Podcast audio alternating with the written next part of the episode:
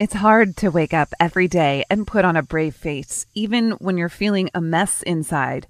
Pretending to be happy is difficult enough, but I also have had to pretend that I love my children, even though I don't. I'm Amelia, and I was 15 when I got pregnant. I was studying for my GCSEs and was predicted to get really good grades.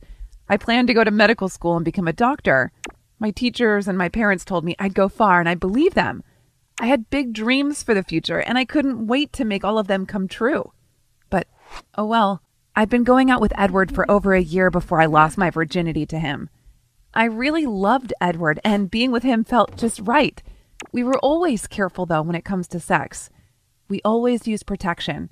That's why when I missed a period, I didn't think anything was wrong, and I was so busy cramming for my exams that I didn't notice. It was only when I started to get fat that I realized something was wrong, and I took a pregnancy test. It was positive. A doctor confirmed I was pregnant, four months pregnant to be exact. It was too far along to do anything, even if I had wanted to. I was really helpless. Edward was so excited that he was going to be a parent, but I wasn't. I knew this child was going to ruin my life, but I didn't do anything about it. I had a baby boy who we named John, and the three of us moved into a council flat. I had to drop out of school to look after the baby while Edward went to work. With no qualifications, the only job he could get was as a pot washer in a restaurant. But he worked hard and got promoted to chef. He was soon earning so much that we could afford to buy a house. I was pleased for him, but also a bit resentful. Why did he get to make a career for himself whilst I had to stay at home with the baby? Two years later, it happened again. I was tired and felt sick and just knew. A thin blue line confirmed that I was pregnant for a second time. I didn't want this child either, but how could I tell Edward I didn't want his baby? So I had the baby anyway. It wasn't easy to keep my feelings to myself throughout the pregnancy, but I managed somehow I lied and pretended to be happy. It was a girl, and we called her Evie. For the next two years, I stayed at home and looked after John and Evie whilst Edward carried on working. He soon got promoted to head chef. He then proposed to me with a beautiful ring, and I said yes because it felt like the right thing to do. On our wedding day, everyone told me how lucky I was to have two beautiful children and a gorgeous husband to look after us all. But deep inside, I didn't feel lucky. I hated my life and the person I'd become after giving up on my dreams and being stuck with my children. I really hated my life, and I even hated looking in the mirror. Every time I saw my reflection, all I could see was how having children has changed me. My tummy has loose skin and was covered in stretch marks. I had frown lines on my face and was getting gray hairs. And while all my friends were going on exotic holidays and getting promoted in their careers, I was stuck at home with two children. I couldn't even get a minute's peace to myself. The only thing keeping me going was Edward. He looked after the children even if he had worked a long shift. He cleaned the house when I couldn't face getting out of bed. He cooked the children their tea when I could only sit and cry. I didn't know what I would do without him. Then one day it all changed. Edward came home and sat on the sofa with his head in his hands and just started crying. He told me that he couldn't cope anymore, that he couldn't work every day and then come home and do everything around the house. He said he didn't want to be with me anymore, that he no longer loved me. And that night he packed a bag and left. We were over. For weeks, I wouldn't leave the house. I could barely get out of bed. I didn't take the children to school or nursery. I didn't even want to talk to them. I just fed them and let them sit in front of the TV all day. And then something happened. I got a letter through my door from a solicitor.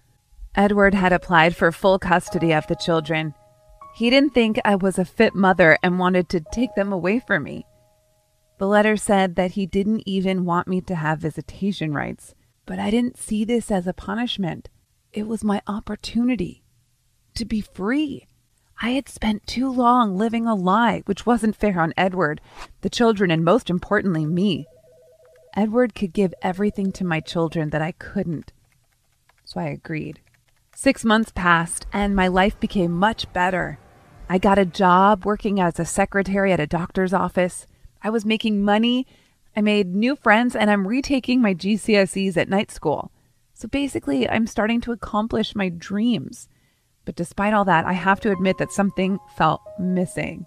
But every time I felt that way, I reminded myself that leaving my children was my own decision and there wasn't any room for regret. I was convinced with that thought until one day something happened that flipped my world upside down. I was at work when a young woman stormed in with a little girl. She was freaking out.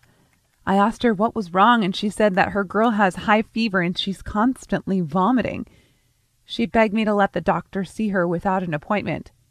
I looked at the little girl's face and I suddenly froze in my place. I couldn't move, talk, or call the doctor. The girl I was looking at was my little girl, Evie. She looked unwell. The woman's loud screaming brought me back to reality quickly. I let her in the doctor's office. I wanted to go in with her, but the woman gave me a weird look as if she was her mother. I wanted to push her away and tell her it was my daughter, but I had no right. I waited outside against my will, and I felt like ages went by before they were out. Little Evie looked better. I wanted to go hug her, tell her I miss her. But the sight of her in that woman's arms stopped me. It was my decision, I reminded myself. I shouldn't chicken out now. But I couldn't.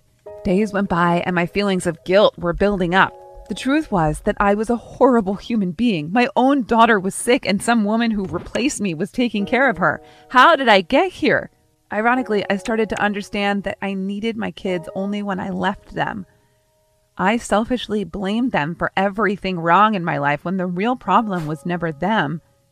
It was me. I couldn't handle what I was feeling anymore. I knew my kids will be home on the weekend, so I grabbed my stuff and I went to see them at their father's house. I knew that Edward wouldn't welcome me in, so I decided to take my chances and knock on the door. When it opened, in front of me stood the same woman I saw at the clinic. She looked at me and said with a soft voice, May I help you? From what I could see, Edward has moved on pretty fast in replacing me with a young, attractive woman. She also seemed to be taking care of his kids well, so I wouldn't blame him for choosing her. I stood there, not sure what to say, when I heard Evie's voice calling me, Mommy. My face lit up. She ran up to me, and I kneeled down to give her a hug. To my shock, my daughter was not running towards me.